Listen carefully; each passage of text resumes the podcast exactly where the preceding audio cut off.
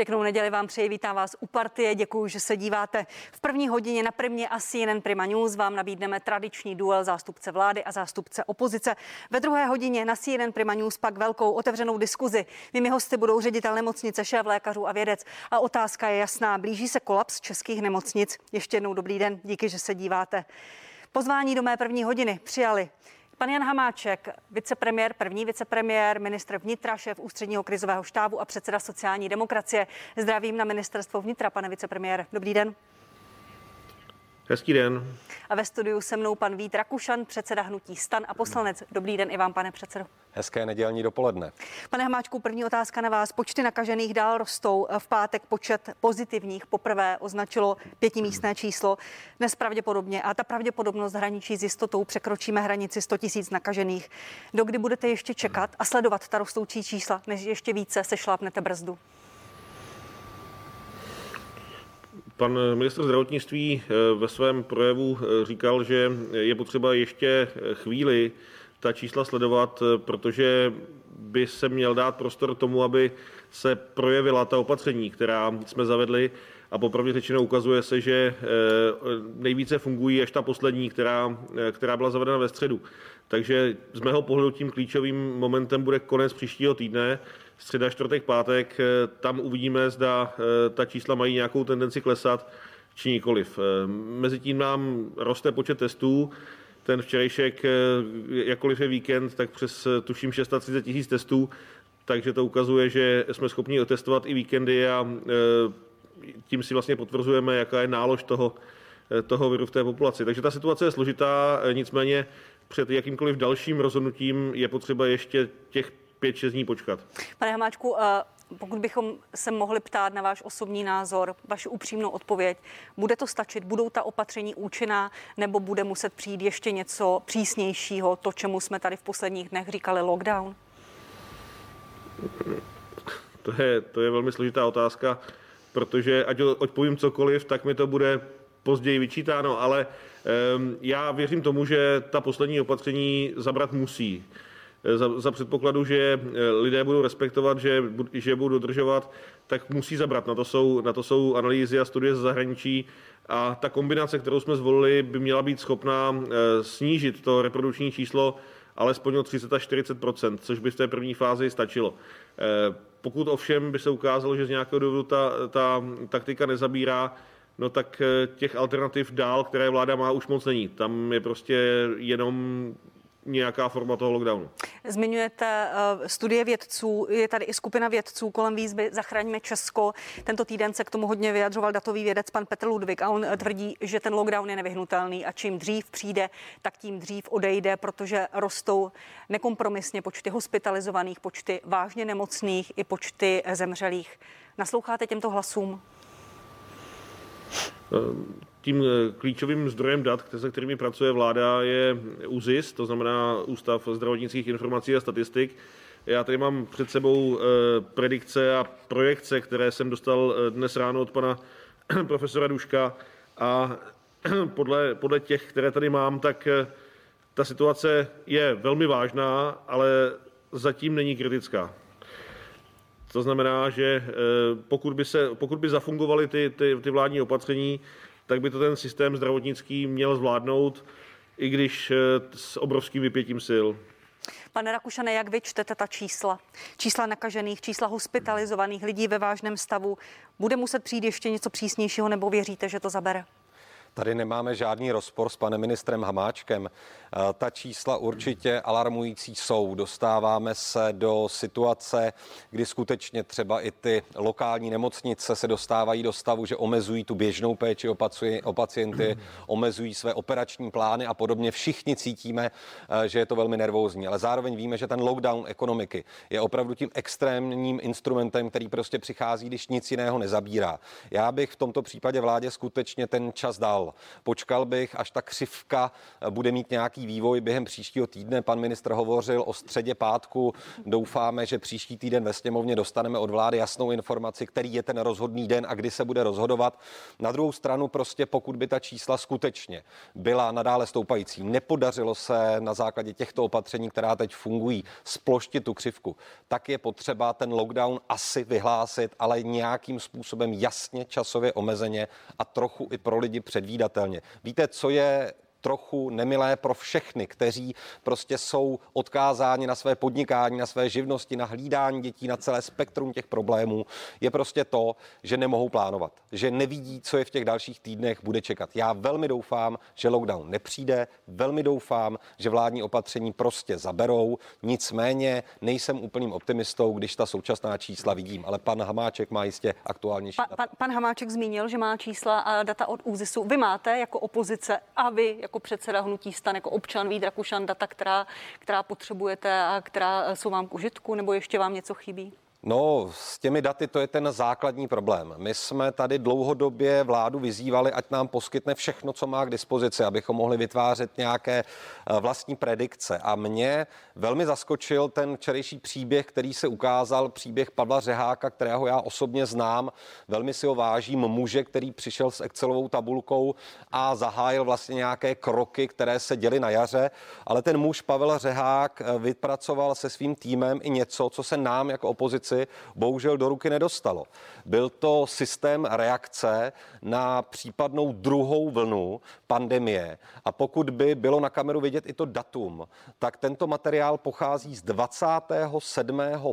5 tohoto roku. Dokonce 26. To, pardon, nerada vás opravu, a je tam popsáno 32 kroků. Je tam 32 přesných kroků, jak reagovat a jak se připravovat na druhou vlnu. A samozřejmě, aby ta reakce mohla být účinná, tak ty přípravné kroky i podle doporučení tohoto týmu měly běžet v těch letních měsících. A oni neběžely těch letních měsících se skutečně nesešla ani ústřední epidemiologická komise, což je tady mimochodem přesně doporučováno, jak má fungovat, jak připravit pandemické plány. Takže já se s panem ministrem Hamáčkem rozhodně nebudu přijít o těch současných opatřeních. Myslím si, že jsou účinná a byla potřeba. O čem se ale vždycky hádat budu, je to, že tady byl připraven systém reakce a my jako opozice jsme tento materiál nikdy k dispozici nedostali. Já jsem se k němu dostal pokoutním způsobem. Pane vicepremiére, poprosím vás o reakci. Ten příběh pana Pavla Řeháka, tam se včera eh, díky knize novinářů pana Kubala a pana Gibiše uzavřel příběh muže eh, s nějakými daty eh, ta památná věta pana premiéra z vládní tiskovky, že přišel člověk v nějakém čase a ti, kteří měli přijít, už nepřišli. Je to pravda? Přišel za vámi, za vládou, za panem premiérem i za vámi pan Řák s tímto plánem 26.5. Já, já můžu potvrdit, že eh, tím člověkem, o kterém já jsem hovořil vždycky, eh, byl Pavel Řehák. On opravdu přišel na začátku s tím matematickým modelem a v době, kdy eh, s tou epidemí neměl nikdo zkušenosti, vlastně a jediná data byla z Číny a částečně z Itálie a Španělska, tak vlastně tomu dal nějakou perspektivu a pro ministerstvo vnitra to bylo vlastně poprvé, kdy jsme viděli nějakou projekci dat a ze které se dalo odhadovat, jak to dopadne. Eh, Pavel Řák potom přišel eh, do týmu, který pracoval na ministerstvu eh, zdravotnictví, měl na starosti chytrou karanténu a další opatření. A jedním z výstupů, které zanechal na ministerstvu zdravotnictví, je i ten materiál, o kterém hovoří kolega Rakušan, to znamená těch 32 doporučení pro, pro případnou druhou vlnu. To je pravda. Proč ho nikdo neposlouchal nebo ho nikdo neaplikoval? Když to byl pan, pan, pan Řák, o kterém teďka všichni už víme, že eh, měl velký podíl na to, jak se zvládala ta první vlna. Eh, ono to není o tom, že by ten materiál někdo zahodil. Eh, celá řada těch věcí, která se dělala přes léto, zejména elektronizace hygienických stanic, jejich propojování, zapojování do toho centrálního systému, vytváření těch různých centrálních dispečinků, to je všechno eh, to, co vycházelo z doporučení i této skupiny, která zpracovala tento manuál. Takže to není o tom, že by se to úplně hodilo pod stůl. Eh, můžeme se bavit o tom, jak, jaká byla intenzita využití toho materiálu a ta rozhodně nebyla stoprocentní, to, to přiznávám. Je to chyba? Určitě. Eh, to je věc, kterou si musíme říct, až to celé zvládneme, kdo kdy udělal chybu. A, ale to, že v, tom, v těch letních měsících určitě byly rezervy, to, to, to, já nějak nezastírám. My jsme konec konců o, o tom vedli docela zásadní spory v rámci vládní koalice. Pane, pane Rakušane, stačí vám taková odpověď? Ne, tak já si vážím toho, že pan ministr Hamáček je člověkem, který v té vládě skutečně pracuje a on byl tím, kdo vlastně od začátku chtěl, aby se postupovalo standardně, aby byl prostě svolán ústřední krizový štáb ve chvíli, kdy má být svolán. Já si to prostě uvědomuji, ale je to prostě bohužel vicepremiér vlády, eh, krom toho, že je ministrem vnitra a předsedou sociální demokracie a já občas jenom obdivuji, jak on jako velmi racionální člověk prostě dokáže fungovat ve vládě, kde rozhodují kartářky a PR specialisté. Prostě ta reakce byla opravdu malá a já tady dovolte mě jenom citovat několik věcí, které 20. který na konci května tým pana Řeháka navrhoval. Svolat ústřední epidemiologickou komisi a vypracovat nový pandemický plán. Pravidelné setkávání ústřední epidemiologické komise, plánování do budoucnosti. Epidemiologická komise se nesešla. Komunikovat strategicky, konzistentně na základě dat okamžitě spustit masovou kampaň zaměřenou na posílení správného chování obyvatel a adopci digitálních nástrojů v rámci České republiky. To jsou přesně ty věci, které chybí a které nás teď uvrhly do těch problémů, které máme. Ale co já především vládě vyčítám, že tento dokument ve chvíli, kdy my jako opozice jsme obvinováni, vy jste chtěli rozvolňování, vy jste slavili na Karlově mostě a slyšíme podobné věci. No já na Karlově mostě za prvé nebyl a za druhé to, co my jsme chtěli, jsou data a nějaké plány. A já vůbec nechápu, proč se tento velmi propracovaný plán prostě v červnu neobjevil jako materiál v poslanecké sněmovně a nevedla se o něm nějaká zásadní diskuze. Pokud po nás teď pan premiér chce nějaký koncenzus, stáhněme za jeden pro vás. No tady jsme měli skvělý analytický podkladový materiál, na jehož základě jsme opravdu mohli táhnout za jeden pro vás. Eh, pane vicepremiére, vy říkáte, že to byla chyba, nicméně víte, eh, proč se ten materiál dál neposouval, nepracovalo se s ním tak, jak eh, říká pan předseda Rakušan?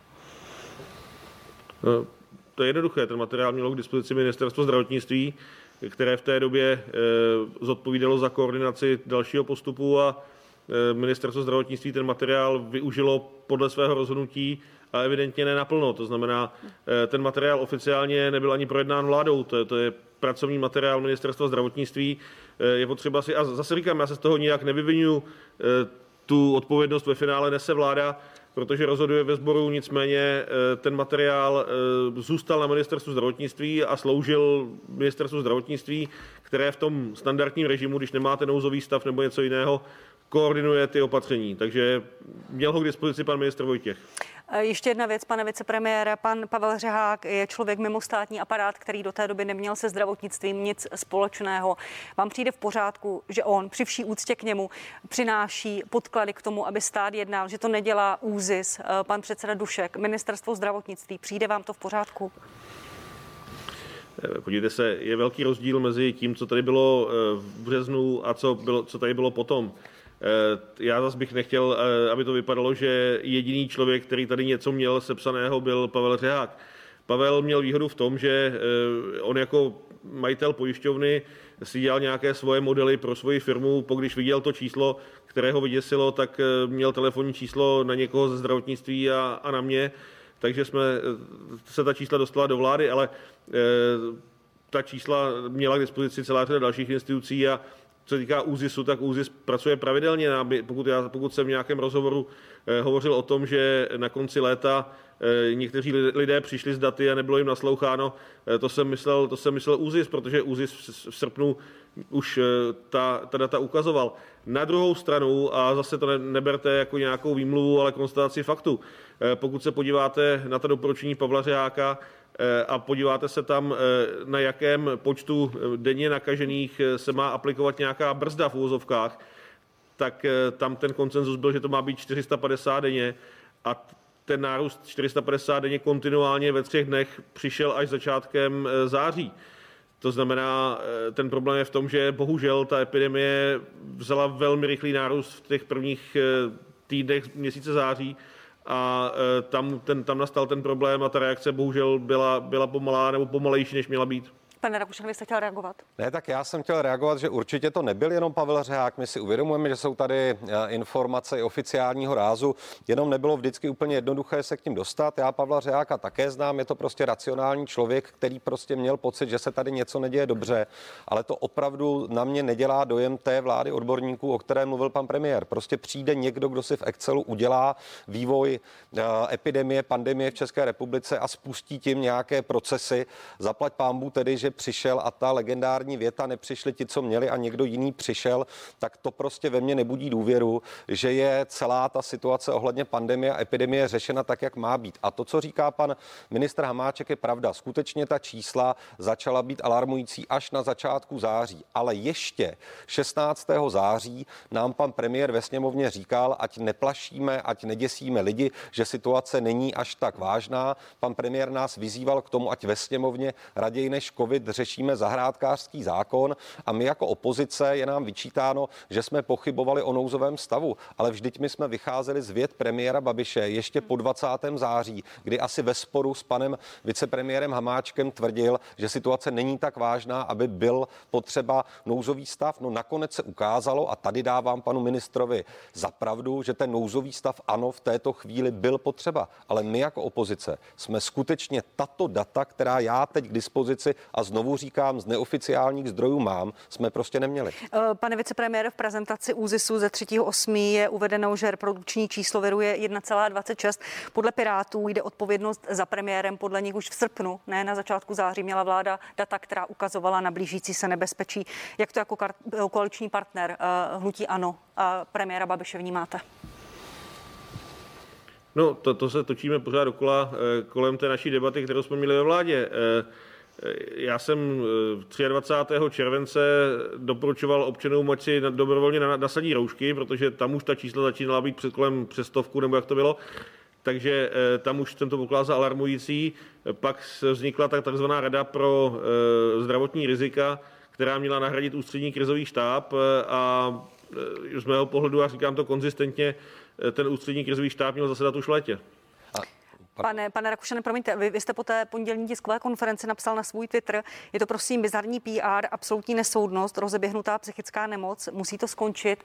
Podpoříte ODS ve snaze vyvolat eh, nebo podpořit to hlasování o nedůvěře vládě? Zcela otevřeně říkám v této fázi ne, nepodpořím, protože pokud, a ten příměr jsem také někde použil, pokud prostě eh, přijedou k požáru hasiči, o kterých nemáme pocit, že jsou těmi nejlepšími, tak rychle nevoláme jinou jednotku, budeme spoléhat na to, že prostě hasit budou a pokusíme se jim pomoci. A to samé eh, bych eh, očekával, že se nyní bude dít i v politice. Prostě ve chvíli, kdy je tady opravdová krize, kdy řešíme, zda bude lockdown nebo nebude, prostě není čas na to, abychom měnili vládu v České republice. Ale ještě jedna poznámka jenom k tomu, co říkal pan vicepremiér Hamáček. Já opravdu největší problém a najdeme si tu chybu a identifikujeme si ji teď zcela jasně. Bylo, že v rámci léta se ani jednou nesešla ústřední epidemiologická komise. To je prostě orgán, který měl právě za tu brzdu zatáhnout. A pokud se nesejde, nesejdou odborníci, kteří vyhodnocují ta data, která tady tekly a nechali jsme vyhodnocování na amatérech, kteří přicházejí z ulice, byť s dobrým úmyslem, no tak jsme prostě nemohli reagovat adekvátně. Souhlasíte, pane vicepremiére, byla to, to ta největší chyba? Eh, určitě to chyba byla, jestli největší. Eh, těch, těch chyb bylo určitě více. Eh, já, já si myslím, že to byla jedna z a ta největší? A druhá, a druhá chyba byla, byla ta, ta slavná debata s tuším 16. 17. srpna, eh, kdy vlastně jsme odcházeli z Rady pro vládní rizika s tím, že se zavádí roušky a pak to bylo jinak. A či je toto chyba? Jde to za panem dní, ministrem, 14, za panem premiérem? Těch, tak tam na tom dalším jednání, kde už, kde už eh, se to rozhodlo, jsme nebyli, tam byl pan premiér a pan minister zdravotnictví, ale obecně platí to, že v době, v době nekrizové, to znamená standardní, ta odpovědnost jde plně za ministerstvem zdravotnictví. Ještě jedna věc, eh, pane vicepremiére, nedůvěra, důvěra sněmovny je jedna věc a pak je tady důvěra lidí z premienta v covidu. Jsme nejhorší na světě, jako jediná země v Unii, máme zavřené školy, na nemocnice se řítí pohroma, eh, lékaři, sestry jsou přetížené, je omezené podnikání, lidi vyzýváte k osobnímu lockdownu. Proč by vám teď vláda, lidi měli důvěřovat? My děláme všechno pro to, abychom, pokud jsme nějakou důvěru ztratili, tak abychom ji získali, ale jinak než tím, že budeme pečlivě vysvětlovat ty naše kroky, to se nám to nepodaří. Mimochodem, vy jste teďka vymenovala, co se všechno u nás děje a zmínila jste školy a já jsem, já jsem přesvědčen, když jsme u těch chyb, že, že kdyby se školy 1. září neotevřely, tak v tom problému nejsme, protože ten, ta všechna ta data ukazují, že to bylo velmi, velmi, že to byl velmi silný zdroj eh, té nákazy. Já samozřejmě rozumím tomu, proč, proč se, se to všechno udělalo, ale eh, já, jak teď dáváte za příklad ty ostatní státy z Evropy, tak já jsem přesvědčen, že začnou zavírat školy, začnou, začnou přijímat stejná opatření jako my, protože eh, ty trendy jsou podobné v celé Evropě, možná, možná s výjimkou Německa, ale pokud se podíváte do Belgie, Francie, do Polska, na Slovensko, tak eh, oni jedou stejným scénářem, akorát tak 14 dní po nás a maximálně můžeme doufat v tomto směru, že se z našich chyb poučí a nebudou je hm. opakovat. Hmm. Říkáte, školy se neměly otevírat, čili já nevím, jestli vám rozumím, měly se zavřít školy, ale měly zůstat otevřené restaurace, bary, mohlo se dál chodit na fotbal, nebo měly přijít souběžně se zavřením škol i další opatření? No to, to je právě to, to, to, to, to strašlivé dilema kohokoliv, kdo rozhoduje, protože eh, vždycky musíte na lékárnických váhách vážit eh, dopady těch opatření. A samozřejmě po bitvě je každý generál a kdybychom, kdybychom prvního devátý tu republiku zavřeli, tak dneska, dneska žádný virus neřešíme, protože, protože by prostě po, po 14 dnech totálního lockdownu zmizel. Ale nikdo prvního devátý neměl data ani odvahu tohleto udělat. A nemá, tu odvahu nemá nikdo na světě, možná s výjimkou Izraelců, kteří do toho tvrdého lockdownu šli. A jenom ještě jedna, jedna věc. Věříte, že se 2. listopadu otevřou uh, první stupně základní škol? Pan ministr Primula řekl, že pokud nevybuchne atomová elektrárna, tak ano. Chcete, pokud chcete slyšet můj soukromý názor, ano. Eh, osobní názor, tak to bude velmi složité. Pane Rakušane, váš názor na otevření škol? Já mám doma desetiletou dceru, tak já bych po tom, co jsem si zažil opět týden online výuky, se opravdu velmi přimlouval za to, aby k tomu otevření došlo co nejdříve, ale to je samozřejmě teďka umyslné zlehčení té situace. Nikdo to nedokáže odhadnout.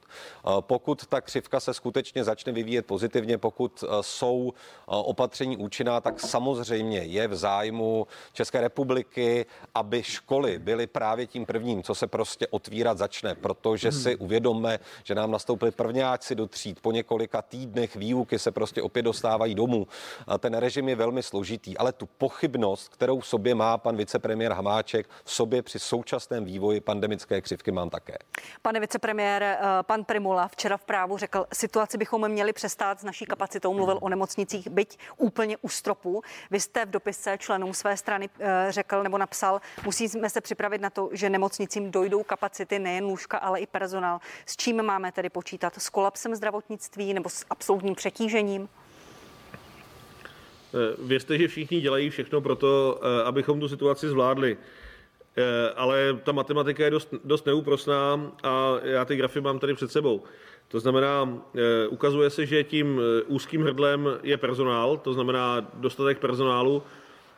Tam samozřejmě ten problém může nastat nejdříve, protože tam to je samozřejmě kombinace několika faktorů, nakaženost personálu, eh, ty zavřené školy, a proto je to taková složitá volba, znamenají, že eh, celá řada sestřiček nemá hlídání pro děti nebo má méně komfortní hlídání pro děti, takže eh, uvažuje, že s nimi zůstane doma. Takže personál je samozřejmě úzké hrdlo a my jsme v rámci těch mezinárodních iniciativ požádali v rámci toho projektu Evropské unie civilní, no, mechanismu Evropské unie civilní ochrany i o zdravotnický personál, protože tam, tam, vidíme, tam vidíme potenciální problém. Co se týká lůžek, tak eh, ta lůžková kapacita byla v poslední době razantně navýšena. Prostě by je navýšena tím, že eh, nemocnice postupně odkládají jakékoliv eh, odložitelné výkony a de facto skoro celé nemocnice přecházejí na ten režim covidový. Takže těch lůžek podle toho, co hlásí pan profesor Černý, by mělo být eh, minimálně v dohledné době dostatek. Eh, ten problém bude s personálem. Promiňte, a v návaznosti na to, k čemu je tedy eh, právě teď budovaná, zřizovaná polní nemocnice nebo nemocnice v Letňanech, když sám přiznáváte a nejste v tom sám, že tím úzkým hrdlem systému může být nedostatek personálu, prostě protože se budou lékaři a sestry nakažení a těch čísel opravdu přibývá geometrickou řadou. Bude to vůbec k něčemu? Já jsem přesvědčen, že to bude k něčemu a eh, my máme takovou tu skvělou českou tendenci, cokoliv někdo, někdo rozhodne, tak okamžitě spochybňovat. Ty, tenhle koncept velkých odlehčovacích nemocnic funguje všude ve světě. Pokud se podíváte, jak to řešili mm, ve, ve Velké Británii, ve Španělsku, tak eh, v nějakém momentě potřebovali odlehčovací kapacitu pro ty, eh, pro ty takzvané kamenné špitály. Takže určitě to smysl má a e, řekneme si za 14 dní. A předpokládáte, že tam budou pacienti ležet, nebo je to prostě pouze záloha? No pokud bude potřeba, tak tam ti pacienti budou ležet, samozřejmě. A bude se mít o někdo starat? Budou tam lékaři, sestřičky, bude dost takového personálu? Bude, bude muset být takový personál. Prostě armáda má nějaké jádro, které, které to obslouží, plus eh, ministerstvo zdravotnictví má za úkol dodat eh, kapacity buď ze, z řad zdravotníků, anebo, anebo studentů, mediků a tak dále. Pane Rakušane, má eh, ta nově zřizovaná nemocnice v Letňanech vaši podporu? Vy jste vyzval na Twitteru i k aktivaci Těchonína? Určitě má, protože přeci jsme ve fázi, kdy všichni doufáme, byť ta matematika je bohužel tady většinou dost neúprostná, že k té situaci, že lidé budou muset v České republice po tom, co jsme byli těmi premianty, jak říkal pan premiér, prostě ležet v polních nemocnicích, tak ta situace se nelíbí nikomu. Ale musíme hodnotit fakta a data. Ten nárůst je enormní a musíme být připraveni na to, že by kapacity skutečně těch kamenných nemocnic přestaly stačit a ne potom narychlo až až k té situaci dojde, prostě stavět nějaké polní nemocnice. Ty záložní kapacity musí být připraveny, ale my v rámci toho systému musíme přemýšlet i v souvislostech. Tou další souvislostí, kterou i zmínil pan vicepremiér, je prostě to, že pokud jsou zavřené školy, tak řada personálu z nemocnic je prostě doma, starají se o své děti, nepracují, nemohou pracovat na plný úvazek. My se musíme opravdu zabývat i tou otázkou, kdo a v jakém režimu se bude starat o děti zdravotnického personálu. Musí se pro ně vytvořit dostatečné zázemí, aby se tito lidé v té krizové době mohli věnovat práci. A ještě jednu takovou trochu rýpavou poznámku, když teď pan premiér volá o pomoc i do zahraničí, nabízejí se bavorští lékaři, eh, že případně posílí kapacity českých zdravotníků, tak já si vzpomínám na ten jeho výrok, který už jsem tehdy považoval za nehorázný, že prostě nemáme na to, abychom v té krizové době nějak výrazně pomáhali za hranicemi. Já jsem chtěl jenom pana premiéra upozornit upozornit na to, že ta Evropská unie to nejsou jenom hádky o to, kolik přijde do České republiky peněz, kolik jde do Agrofertu a podobných holdingů, ale je založena na vzájemné solidaritě. A já doufám, že to poučení, kdy tu solidaritu my teď zrovna potřebujeme, se promítne i do toho, jak se ke svým partnerům my budeme chovat do budoucna. Pan premiér tady není, nicméně poprosím vás o reakci, pane vicepremiére Hamáčku. Škodí nám tady ty výroky z minulosti? K tomu Eh, k tomu poslednímu, co říkal pan kolega Rakušan, tak eh, ona to není úplně pravda. Vzpomeňme si na březen, duben, kdy Itálie, Španělsko eh, volali o pomoc. Já si pamatuju, jak přiletěl španělský Herkules, který jsme naložili ochrannými obleky do Itálie, odcházela materiální pomoc. Severní Makedonie od nás dostala milion roušek. Do Slovinska jsme zapůjčovali materiál. Eh, Slovákům jsme pomáhali stavět letecký most, takže eh, souhlasím, eh, že, že jsme neposkytli personální kapacity, protože tehdy ta debata byla složitá. Musím říct, že nikdo netušil, co se na nás řítí, ale materiálně jsme pomohli hodně.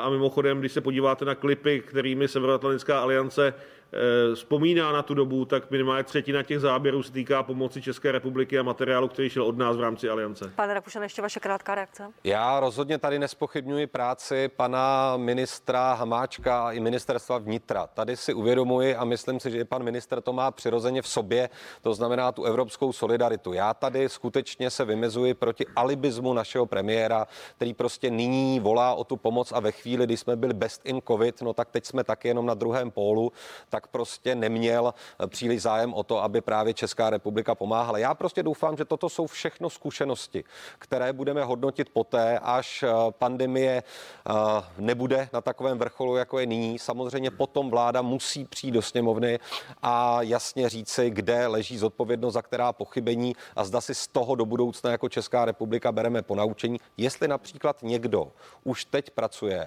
na novém pandemickém plánu, protože ten starý, který je definovaný pro Českou republiku, se primárně týká epidemie chřipky. Takže je potřeba samozřejmě pracovat, pracovat s daty, dívat se do budoucnosti. Pane vicepremiére, pokud máte odpověď už pro pana Rakušana teď, pracuje někdo na něčem takovém?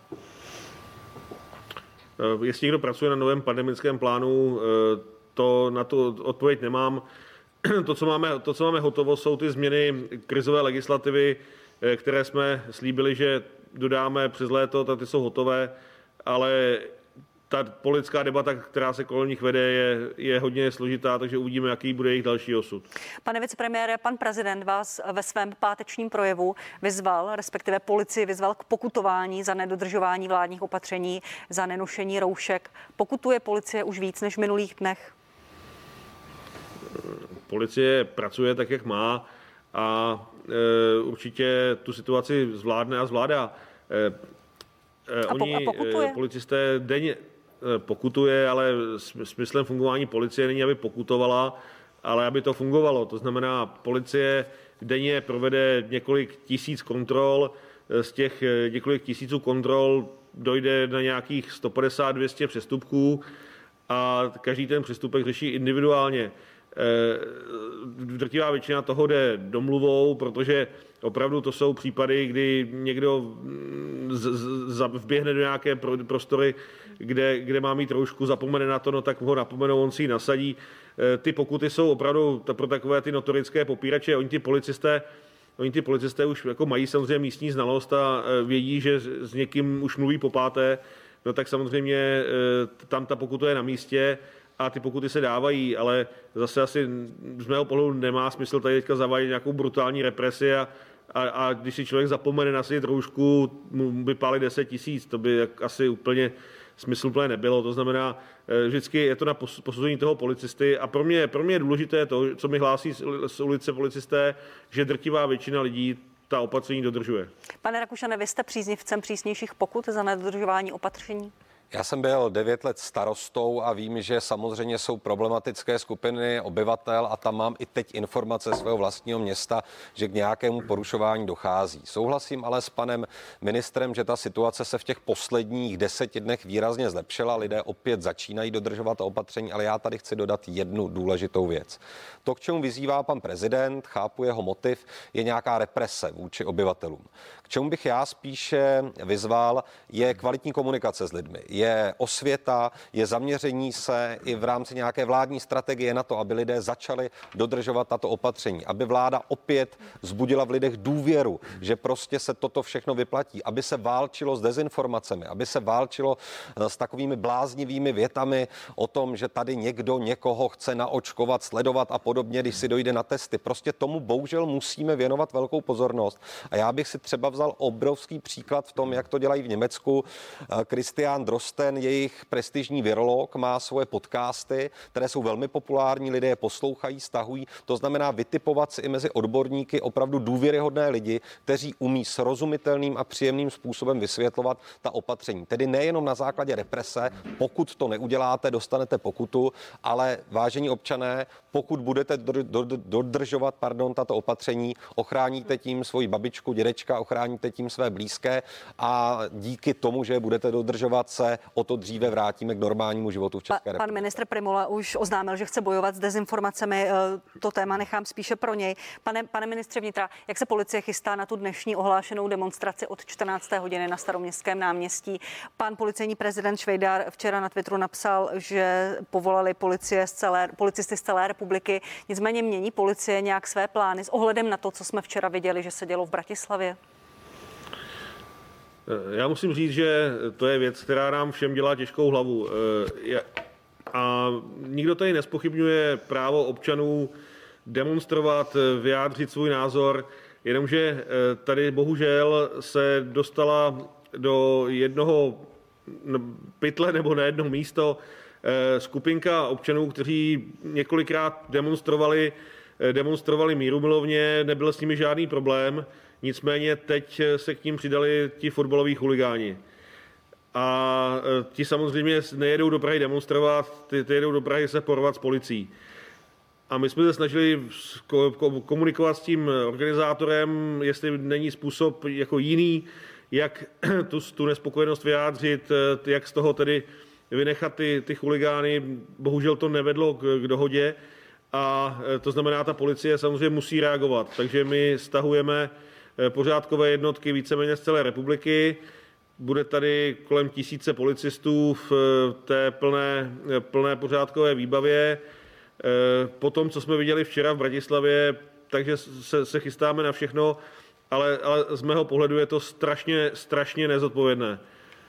Protože my, ta, ta policie už je teďka vyčerpaná tím, jak ten virus prostupuje do jejich řád. My máme denně několik, jakých 200, 250 případů buď pozitivity nebo karantény a, eh, a policie má jiné starosti, než, než, než, než se prát na staroměstském náměstí s chuligány. Prostě policie to nepochybně zvládne, ale bude to stát, bude to stát spoustu peněz, bude to stát eh, obrovské lidské nasazení a jenom doufám, že nedojde k žádnému zranění. Takže já jsem všechny vyzval k tomu, aby se chovali rozumně, aby, aby tu situaci eh, nijak nezneužívali, ale asi si všichni dokážete představit, jak takovéto výzvy působí na ty ultras baníku, Sparty, Slávy a tak dále. Dovedu, uh, ohlášená účast je zatím 3,5 tisíce lidí. Pane Rakušane, poprosím vás také o krátkou reakci na to, co říkal pan, uh, pan vicepremiér. Ne, tak je to tak, prostě tady se míchají skupinky lidí, ale já mám prostě pocit, že ti odpírači těch roušek a opatření opravdu podlehli nějakým dezinformacím a tady na ty je potřeba zacílit, aby se prostě na ulici nepřidávali k nějakým chuligánům, kteří se jedou do Prahy poprat uh, s policisty. Ale počítejme prosím s tím, že celá ta situace okolo uh, epidemie, pandemie bude mít i tyto, řekněme, sociální dopady. Že se zvýší sociální tenze ve společnosti, že se ta společnost rozdělí mezi ty, kteří prostě podporují vládní opatření, ty, který nepodporují. Budeme tady mít nové vrstvy chudých lidí a prostě ta sociální tenze a toto je jeden z těch důkazů, prostě v naší společnosti bude a je potřeba se na to připravit. A o tom bych taky s panem vicepremiérem rád diskutoval a to, co se stane po tom lockdownu, co vláda připravuje, co se stane, až ta křivka začne zase padat dolů. Pánové, ještě jedna otázka eh, pro první hodinu. 28. říjen má pořádání oslavy, předávání státních vyznamenání v nějaké formě. Vaši podporu, pane vicepremiér? Já jsem svůj názor řekl panu prezidentovi v Lánech. Z mého pohledu je absolutně nepřijatelná jakákoliv akce, kde budou stovky lidí, kde nějaká recepce a tak dále. Takže to, to pan prezident eh, uznal a už ten koncept, se kterým pracuje, je podstatně menší. Eh, z mého pohledu ideální řešení by bylo, kdyby pan, pan prezident eh, pronesl projev a zmínil tam ty jednotlivé vyznamenané a pak nějakým způsobem, eh, až, ten, až ta situace se zlepší, tak jim, ten, tak jim to vyznamenání eh, bylo předáno. Eh, pokud toto je pro pana prezidenta nepřijatelné, no tak je potřeba hledat s hygienou nějaké řešení, které, které nebude proti těm epidemiologickým eh, rizikům, respektive těm epidemiologickým kritériím, které jsou stanoveny. Ale z mého pohledu by opravdu toho 28. stačil projev prezidenta republiky. Proč se vám, eh, pane vicepremiére, pana prezidenta, nepodařilo přesvědčit? On vám řekl nějaký takový svůj zásadní argument, proč to nechce jakousi distanční odloženou formou, kterou teď popisujete? Eh, on, on trvá na tom, eh, a já teď nechci vypadat jako někdo, tady tlumočí názory prezidenta. To, to, to Ale mluvil jste s ním. Eh, jeho, on, je, umluvil, mluvil, on je u vás v televizi docela často, ale on, on, jeho pohled je ten, že ti vyznamenání si to zaslouží a že by neměly být nějakým způsobem omezení v důsledku toho, že, že tady panuje takováto krize. No, tak z mého pohledu, z mého pohledu čistě technicky pan prezident na to právo má, protože eh, to vládní nařízení říká, že tam je výjimka na ústavní orgány. Eh, mimochodem schází se i sněmovna, která se schází v počtu asi 100, 101 poslance, ale z mého pohledu ten, ten dopad do, do veřejnosti není vhodný, protože to zase bude vypadat že jsou tady různé úrovně toho, co kdo může. Pane Rakušane, váš názor na pořádání, byť v nějaké malém, malé formě, menším konceptu, ano nebo ne? Já jsem od začátku řekl, že ne. Když se podíváme do našich měst a obcí v České republice, tak i ty lokální pětní akty se prostě ruší. Já sám půjdu s dětmi k soše pana prezidenta Masaryka, něco jim, jim o něm povím a to považuji za důstojné oslavení tohoto svátku v době pandemie. Prostě ten samý pan prezident, který říká a vzkazuje panu ministrovi, aby policisté pokutovali lidi za to, že nemají roušky, ten samý pan prezident, který ve svém proslovu vyzve k tomu, aby lidé dodržovali veškerá opatření, tak udělá akci na hradě, která prostě je objektivním epidemiologickým rizikem. My zakazujeme lidem si dát na ulici pivo, chápu proč, ale potom skutečně nechápu, jakým způsobem jde náš prezident příkladem. Je to něco, co do veřejného prostoru vysílá právě tu opačnou informaci, opačný impuls, než by lidé měli dostat. My jsme něco víc, my něco dodržovat nemusíme, vy ale musíte, na vás platí přísnost. A to přesně vede k nedůvěře lidí vůči opatřením, která vláda, s kterými vláda přichází. Pánové, já vám v tuto chvíli děkuji. Jan Hamáček, vicepremiér, ministr vnitra, předseda ČSSD. Děkuji vám, pane vicepremiére. Děkuji. A pan Vít Rakušan, eh, starosta, eh, předseda Hnutí starostové a nezávislí a poslanec. I vám děkuji, pane poslanče. Za malou chvíli se uvidíme na CNN Prima News. Pánové zůstávají mými hosty a bude prostor i pro vaše otázky. Zatím vám děkuji. Naschledanou.